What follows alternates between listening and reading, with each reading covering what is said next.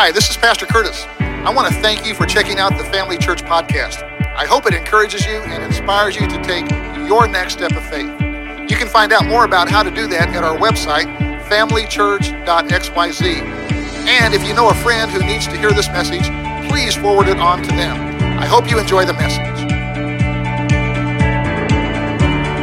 Well, we are in week two of our New Year series we've titled Uphill Habits. And I mentioned this quote last week, but ancient Greek philosopher Aristotle said this. He said, We are what we repeatedly do. So if that's true, then as it would apply to our habits, you could, you could say this. You could say, We form habits, and then our habits form us. See, you, me, we're all the sum total of what we keep doing over and over and over. Now, if our, all of our habits were good, we'd be good. We'd be golden, right?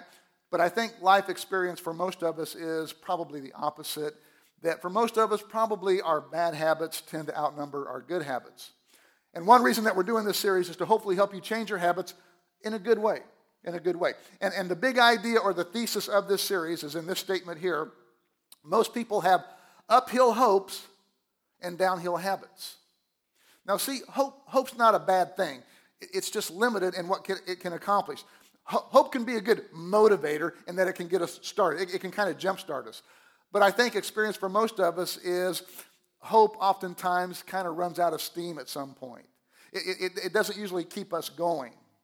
And our theme verse for this series is something the Apostle Paul told Jesus followers in the ancient city of Rome in the first century when he was instructing them on how to start forming good habits in their lives. And this is what he said in Romans 12, verse 2, and this is out of the message paraphrase. He said, well, now watch this. He said, fix your attention on God, which, if, if, if you're here this morning, then you're, you're, you're obviously trying to do this as, as, best as you understand it thus far. But see, the, the difference is, and, and see, this is why 80% of New Year's resolutions are broken by Valentine's Day. Most resolutions target change from the outside in. And change from the outside in seldom lasts for very long. Here, Paul tells us that if you want lasting change, you need to fix your eyes on God, focus on those things that He's called you to do. And if you'll do that, now watch closely this next statement, you'll be changed from the inside out. In other words, He'll change your heart, He'll change your motivation, He'll, he'll change your, your desires. And He says, readily recognize what He wants from you and quickly respond to it. Unlike the culture around you, always dragging you down to its level of immaturity, God brings the best out of you, develops well formed maturity in you. And I'm going to let you know that not only does God want to bring the best out of you, so also do we here at Family Church. We are committed to bringing the best out of you. And if you will let us, if you'll allow us to walk this journey with you, we believe it will happen. And this journey to bring the best out of you begins with taking some steps, and Kyle referenced them, these, these, these next steps and they teach us in our next class. These four steps know God. We believe that this journey begins by establishing a personal relationship with the God who created you. Finding freedom. The next step is settling your yesterdays, right? And, and settling them once and for all. And the only way that that's going to happen conclusively is by the power of your Holy Spirit, power of the Holy Spirit. So know God, find freedom, and then the next step is to discover your purpose. The two most important days in your life are the day that you were born and then the day you find out why. And we believe the why is to make a difference, and that's the fourth step. And to do this is going to take what the Apostle Paul called well formed maturity, which is really just good spiritual habits. That's what he's talking about there. That, that, that well formed maturity, he, that's just a reference to, to, to good habits. So, in this series, we're looking at three specific habits to address. There's a whole lot more that we could do, but we just targeted these three. Last week, we began the series looking at controlling your thoughts. That that's the first habit to address, controlling your thoughts. And the Bible actually has a lot to say about this. And if you didn't hear last week's message, I would encourage you to do so. Go to our website and pull it up or our podcast. The second habit that we're going to talk about this morning, and maybe you never really thought about this being a habit, but is keep your life aligned with God's purpose. See, you, me, we all need to keep our lives aligned with why we're here on this planet in the first place. Early last summer, during the Wellsville citywide garage sale. Sue and I were out doing some shopping, just kind of seeing what absolutely got to have, can't do without bargains that we could come across. And so I, I found this pair of sandals. And then, they were really pretty sharp looking sandals, looked almost brand new. And so, uh, and so I bought them because you know I knew we were going to be having a family vacation a few, couple weeks later, and I thought it'd be nice to have some some sandals to wear. Now, what I didn't realize was that these sandals had very little arch support. So, about a month later, I, I noticed as I was uh, walking along that I kind of had a slight limp because my heel was, was, was real tender. then a few days after that, that, that slight limp became a very noticeable and painful limp. And it turns out I had plantar fasciitis. I had never heard of it. Anyone ever had plantar fasciitis? Really? See, I, I never even heard of that. I asked Dana. I, I, asked Dana because I'm, telling her these symptoms, and she said, "Oh, that's plantar fasciitis." I, th- I thought she was speaking in tongues. I, I never heard of plantar fasciitis. What that was, right? Now, the interesting thing here, here, here's the thing. Sue says, "You know, you should go see Nicole, uh, the, the chiropractor." And so I thought, nah, I don't want to go see. So finally, I, I said, you know what? I got to do something because this isn't getting any better. So I go see Nicole. So I'm, I'm laying there on the table and I'm kind of telling her the story, you know, how ah, I bought these sandals and, you know, yeah, we did a lot of walking on the family vacation and someone mentioned something about plantar fasciitis. As I'm telling her this story, she starts out and she's kind of manipulating up here in my upper shoulder. And, and, and I didn't tell her this, but I'm sitting there thinking, no, no, no, sis, it's, it's down. It's down on my heel standing on my heel. So I'm, I'm continuing to, you know, t- tell her about the, you know, you know, how I got these sandals and all this walking.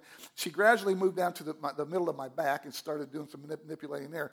And I'm getting frustrated, and I didn't want to say anything. I didn't want to tell her how to do her job. But I'm saying, no, no, no, it's down further. It's kind of that game you play where you hide something, and then you tell them, you get, yeah, cold, warm, warm, hot, hot, you know. And, and so, you know, she's getting warm. She's getting closer. She finally got down to my calf. She finally got down to my foot, and I'm thinking, Finally, she got to my foot, but she didn't address my heel. She, she, started manipulating the top front of my foot. I'm like, no, no, no, no. It's heel, H E E L. It, it is my heel. Now, the interesting thing about our spine is how we can have pain in one place, but the problem will show up in another place. So as I'm talking to Nicole and, and, and you know, kind of telling her the story, and, and see, this is what she knew, she understood what I didn't understand at that time. She knew that I was dealing with something, because I never heard of this before. She told me this. It's called referred pain. And referred pain is when your pain is in one place, but the problem is in another. And, and, and in many ways, that kind of sums up our emotional and mental pain as well. I never really thought about it from that perspective before, but isn't, isn't it kind of like that? where, where, where the source of our pain is in one place, but the problem is really a completely different place. And with referred pain, what we need to understand is our pain is not the problem. Our pain is not the problem. If your life is out of alignment with God's purpose, I'm telling you, folks, that's going to show up in some area of your life or areas of your life eventually, sooner or, or later. And when people don't understand that, then they're going to look to some other things to address the pain. And so you get, instead of addressing the root problem of the pain, you, know, you got people that will self-medicate. You got people that will start looking to unhealthy relationships. Anything that will distract them from the source of the pain. You know, I can't think of anything more important that brings definition to how you spend your money, how, how you live your marriage, how you raise your children, how you do your job. Nothing brings more clarity in these areas than knowing why you were put on this planet in the first place. That's why one of the priorities of Family Church is to help you discover your purpose. And look, hey, I've been doing this a long time, people. I've been doing this a long time. And one thing I've discovered is the best way to pastor people is not by helping them solve their problems, but by helping them find their purpose. Because once they find their purpose, then the problems kind of begin to take care of themselves eventually. And just like you can have referred pain physically, so also can you have referred pain spiritually. And just like Nicole, one of my challenges is trying to convince people that, look, I know it hurts there, but, but the problem's really over here. The problem's really over there, right? You need to get yourself, you need to get your life aligned with God's plan and purpose. Because once you start doing that, I think you'll start finding that that pain will go away. Now, why is this even important? I'll tell you what. Here's three reasons why we need to understand this. Number one, because you have a purpose. You have a purpose. Every single one of you have a specific, uniquely designed purpose, tailor suited to you. Meaning your life will never make complete sense and you're going to have chronic problems in other areas of your life until you begin to align your life around your God given purpose. David actually approached this truth, this reality from a little bit different perspective. He kind of took a more poetic, philosophical approach when he said this in Psalm 139 16. He said, All the days ordained for me were written in your book before one of them came to be. Now, if you're like me, you probably read that and you're probably thinking, well, if that's the case, then I'm pretty sure I royally screwed up my book because I put some chapters in there that I'm sure God didn't want in there. And if that's you, let me just say, welcome to the party. Because pretty much all of us have done that. That's the bad news. The good news is God has this unique ability to take whatever chapter He's written and make it fit seamlessly in with those bad chapters that we've written. In fact, He, he, he can actually lose the or, or use the, the, the, the bad chapters to, to help us and bring encouragement to other people. It's called our testimony. That's why we have a testimony. So God has a way of taking those bad chapters that we've written and actually use them to serve his kingdom. You know, when Facebook was only a couple years old, Mark Zuckerberg, who was the founder of Facebook, he actually received an offer from Yahoo to buy them out for a billion, billion dollars with a B. That, that's, that's the number one, followed by nine zeros. Now, most business analysts thought such an offer was a no brainer. Man, you take the money and run on that, Mark, right? Against the advice of his board of directors, Zuckerberg didn't take the money and he didn't sell Facebook. So when he was told, hey man, imagine what you can do with all that money, here, here was his reply. Listen to this. Here was his reply when people said, man, just think of what all you can do with that, all that money. He said, you know what? I just start another social media network like what I've already started on this side of history.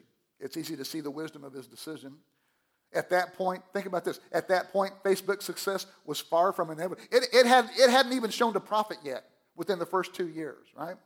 Yet Zuckerberg, who was only 22 at the time, had the presence of mind to turn down the easy money so that he could pursue what he considers to be his purpose in life.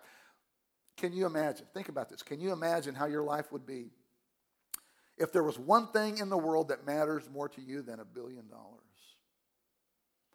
I don't know, but I'd like to try, right? Can you imagine? Can you imagine how that might affect the way that you schedule your time, plan out your day? Can you imagine how that would affect the way you go about doing your job? Can you imagine how that might affect the way you treat others? Our purpose is so much greater than most of us imagine. Listen to what the Apostle Paul said about our purpose in Ephesians chapter 2, verse 10. He said, for we are God's handiwork. Interesting word. He says, and he's saying, you are uniquely created. You are your own masterpiece in that there's only one of you in this world, and there's only one of me in this world. Created in Christ Jesus to do what?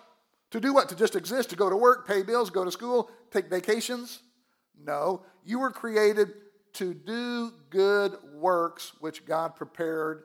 And then this next word here in advance for us to do. Wow. Think about that statement. In other words, what he's saying here God created your purpose before he created you. Thank you, Mark. The one person got that. God created your purpose before he created you. And if that's true, if that's true, then we need to live by design, not by default. We need to live by design, not by default. In other words, don't let life define you. You need to define life by pursuing God's purpose, by getting your life in alignment with God's purpose. So, this is important because you have a purpose. The second reason this is important to know is because there is competition for my time and attention, and there's competition for your time and attention. Every day, every day we're surrounded by things that are competing for our time and attention. And not all those things are bad. I mean, to be honest, not all those things are bad in and of themselves. We just need to be careful that we don't let those things come between us and our God given purpose. Because, like the commercial says, credit card companies, they want to know what's in your wallet. They do. And if we'll let them, right? If, if we'll let someone else define our life, they will. They will define our life, or, or it will. Right? And the truth is, most of us are probably doing or trying to do too much. It doesn't happen overnight, right? It just happens slowly and subtly, and before we know it, we've added things to our life that really probably shouldn't be there. And culture pushes us this way because we live in North America where more is better, right? That's, uh, more is better in North America. If one dollar is good, two dollars are better. If one taco is good, two tacos are better. If one car is good, two cars are. If one kid is good, two kids are. Ah, some of you hesitated. I know, some of you hesitated, right? If one wife is good, two wives are wrong. We're going to talk about that in our next series. Not, not having two wives, but relationships. We're going to be talking about that.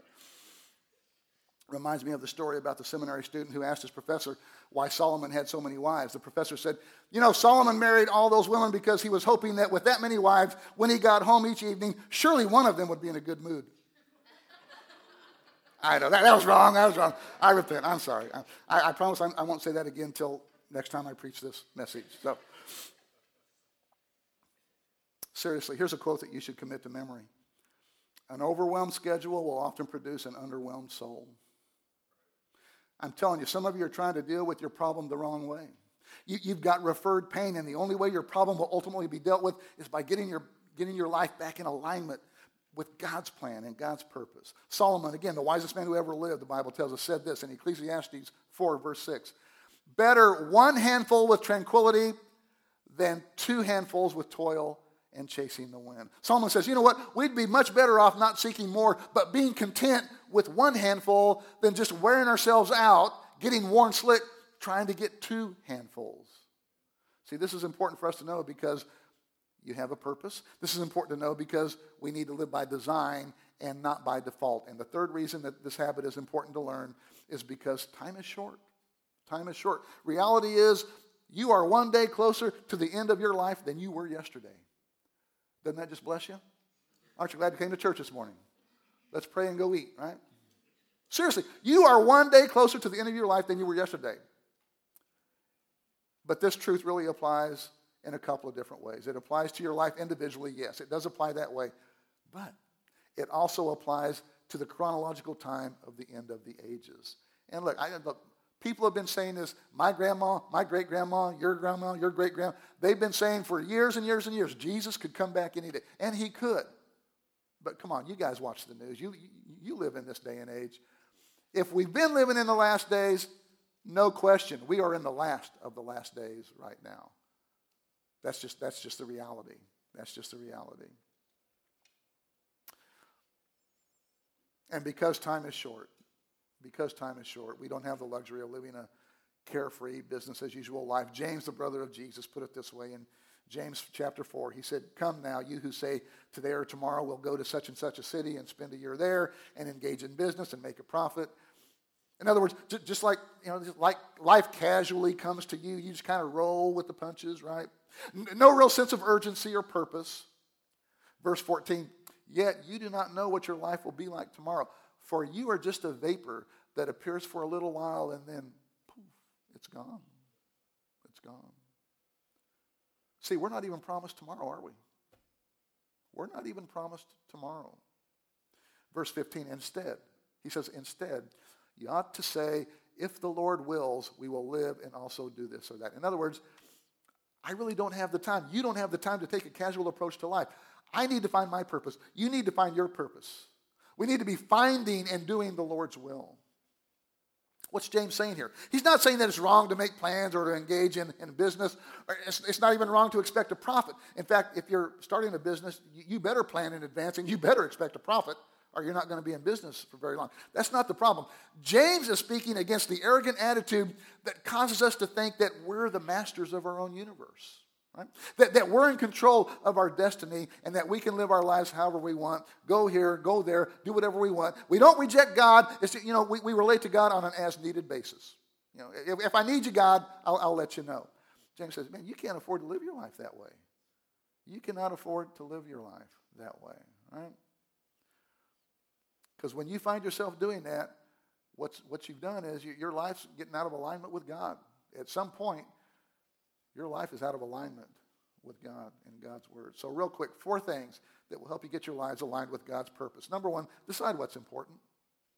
Decide what's important. See, here's the deal. For many of you, your life isn't being defined by what's important, by, by, but by what's urgent. By what's urgent. You know, and, and, sometimes, sometimes those things become blurred to us, what's important and what's urgent, because not everything important is urgent, and not everything urgent is important. We can't afford to allow our priorities to get out of whack, or to use our word that we're using here, out of alignment. We can't afford to do that.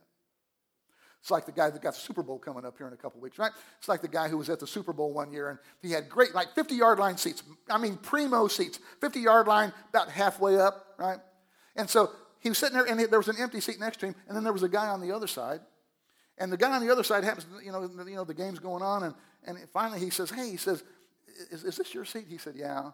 He said, It was actually, it was actually my wife's, but, um, but she, she passed away. And the guy said, Oh, I'm so sorry to hear that. He said, Man, that, that's awful nice of you to kind of honor her by, you know, keeping that seat for her. But he said, You know, these tickets are pretty expensive. He said, You know, could, could, what, couldn't you find someone else in your family that, that would want to use the, the, the seat? The guy said, No. And the guy said, Why? And he said, Because they're all at the funeral. Come on, you know that's funny. Come on. How many you know that guy had his priorities out of whack? The Apostle Paul tells us how he viewed his priorities in his letter to the church at Philippi, Philippians 3, verse 7. I once thought these things were valuable, but now I consider them worthless because of what Christ has done. Literal translation The things I used to think were important, the closer I've got to Jesus and discovered my purpose for living, I realized they weren't that important at all. They really weren't. Right?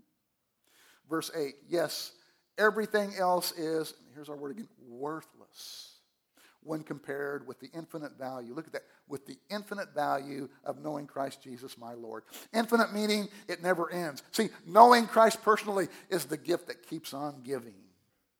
For his sake, I have discarded everything else, counted it all as garbage, so that I could gain Christ. Put those two verses together, and basically, Paul's saying, you know, I used to think I knew what living was all about, but after coming to know Jesus, and really discovering his purpose and getting my life in alignment with his plan and purpose, man, that's when I found out what true living really is. And I'm going to tell you, dear ones, you cannot discover his purpose by sitting on the edge of church, dipping your toe in just a little bit in the, in the shallow end, so to speak, every now and then. No.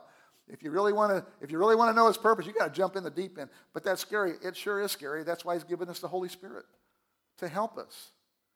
You cannot discover his purpose by sitting on the edge. No. God's purpose is only realized by jumping in and trusting Him. Is it scary? Yes. But is it worth it? Ask Paul. Was it worth it, Paul? Paul says, Are you kidding?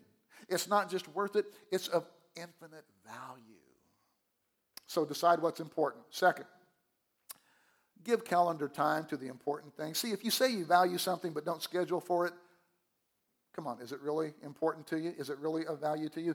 If you value your marriage, that should be reflected on your calendar with date nights or weekend getaways. If you value your family, that should be reflected on your calendar with time away with your family. The psalmist, Psalm 90, verse 12, says, Teach us to number our days and recognize how few they are. Help us to, now watch this last statement, spend them as we should. And that as we should is by fulfilling our God designed purpose. That's how we do that. So, how exactly do we number our days and spend them as we should? By recognizing the significance of three principles. First of all, you need to recognize the significance of one. And this is just the principle of appreciation. Just learning to appreciate each day that you've been given on this planet. Because, see, everything's made up of ones. If you have a million dollars, that is one million one dollar bills, right? Everything is made up of ones. See, this is what we need to do in our attitude towards every single day. Each one matters. There's no throwaway days in the Christian life. There are no days that you can just coast. No, each day is significant in the Christian life because each day has eternal significance. That's why it's huge. That's why it's important. Second thing you need to recognize is the significance of two. Recognize the significance of one, that's appreciation. The significance of two, I'm talking about repetition. Repetition. In the Christian life, if something is important enough to do once, it's important enough to do twice. There's nothing about the Christian life that makes it a one and done experience. And then three, recognize the significance of three. What's the significance of three? The significance of three demonstrates the principle, principle of momentum. Momentum. It is in the momentum of living one good day after another, step by step by step. That's when we experience the greatest victories. This is why King Solomon said this in Proverbs 13, verse 4 The soul of the diligent is richly supplied. Proverbs 12, verse 25. The hand of the, here's our word again, diligent will rule. See, diligence is just another word for consistency. And consistency is what builds momentum. So, real quick, before we move on, three areas of your life that you need to make time for and start putting on your calendar. First, make time for renewal. See, this is something we need to be intentional about because everything pushes us away from doing this. This is probably for another sermon about keeping the Sabbath. But, but here's how the Apostle Paul addressed this truth in 2 Corinthians 4, verse 16. Therefore, we do not lose heart, though outwardly we are wasting away. How do you do that? How, how do you do that, Paul? I, I want to know because sometimes I feel like I'm losing heart, wasting away. How do you do that, Paul?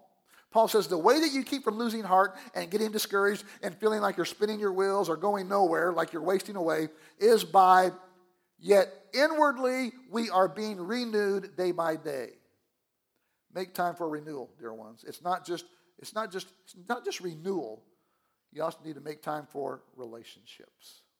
Make time for relationships. After choosing to surrender your life to God, the next most important decision you'll ever make are the people you choose to surround yourself with. We're actually going to address, we're going to talk about this at length. That's going to be the final habit we're going to talk about next week. Our friends, the people that we choose to hang out with, right? So you need to make sure that you surround yourself with people who will help you and encourage you in your walk with the Lord. Make time for renewal, make time for relationships, and then make time for reward. Reward. Do something that will bring you some, some heavenly rewards. See, every single one of you, you're going to stand before God one day. And, and part of my job as your pastor is to help prepare and equip you for that day when you stand before the Lord because you're going to be taking an exam. It's a two question exam. It's a two question exam. God's going to ask you two questions. All right? The first question is, What'd you do with my son? What did you do with Jesus Christ? Right? And the second question is, What did you do with the gifts and talents that I created you with? How much did you leverage the life that I gave you? And the best way to leverage your life for God and His kingdom is by living your life on purpose, in alignment with God's plan, making a difference in other people's lives. And see, here's what you need to know if you'll do this, if you'll begin living your life this way, you'll actually get more out of life than the people who aren't living their life that way. It's true. I promise you it's true. And, and if you've done that, if you're doing that, you know that. Ask, ask Natalie and Jessica back in Family Kids. I mean, that can be brutal sometimes. But at the end of the day, it's, it's, there's something fulfilling about that. Ask Zach and Dan, ask uh, Lauren and, and, and, and, Sam up here and, and some of our praise team. I mean, Uh, sometimes, yeah, it can be a challenge because, you know, when, when, when tech's working, it's good. But when tech's not working, it's bad. But even in spite of all that, when, when, when you, at the end of the day, when you know that you've made a difference, our first impressions team, Lori and all those that work faithfully with her, sometimes standing out there in, in you, know, min, you know, wind chill minus two, you know, waving at you with icicles coming down from their, right? You know, but still, at the end of the day, there's just something very rewarding and fulfilling about that, right?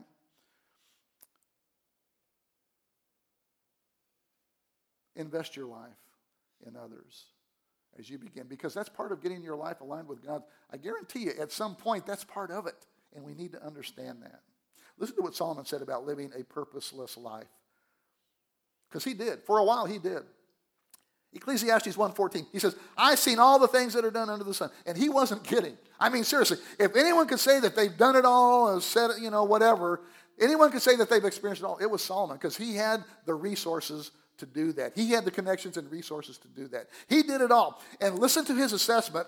Having done it all, having spent it all, traveled all those places, all those women, drank it all, having done all of that, you know what he found out? Here's what he said All of them are meaningless, a chasing after the wind.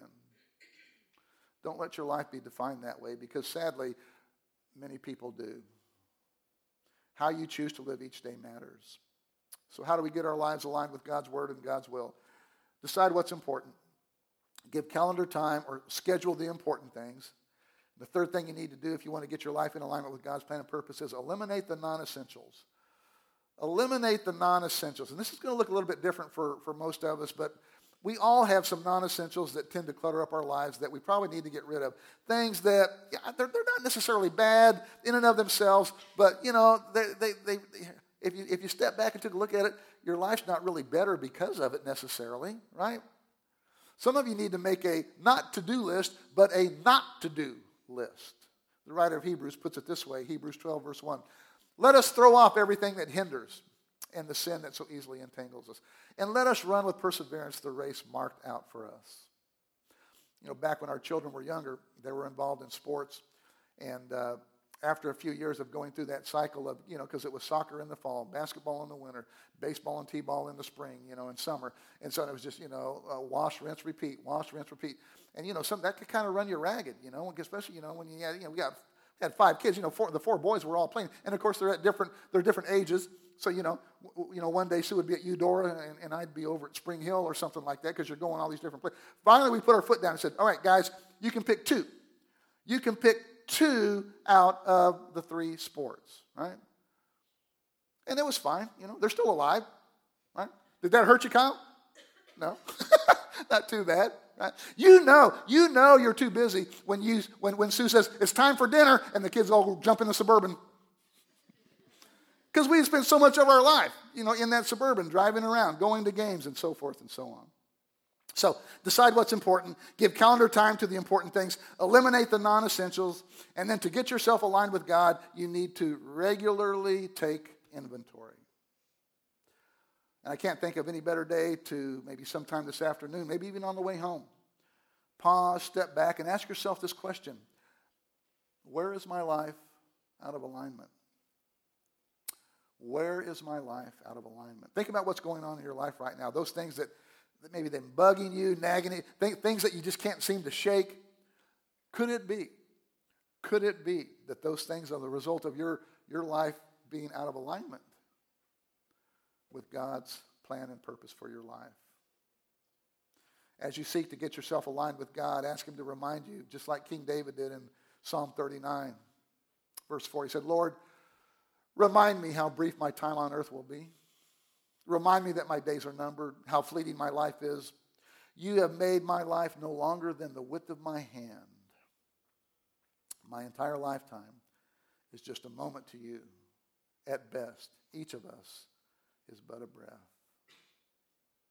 I'm telling you, dear ones, if you'll begin to do these things to get your life back in alignment, in alignment or back in alignment with God's plan, it will be the most important habit that you've ever learned.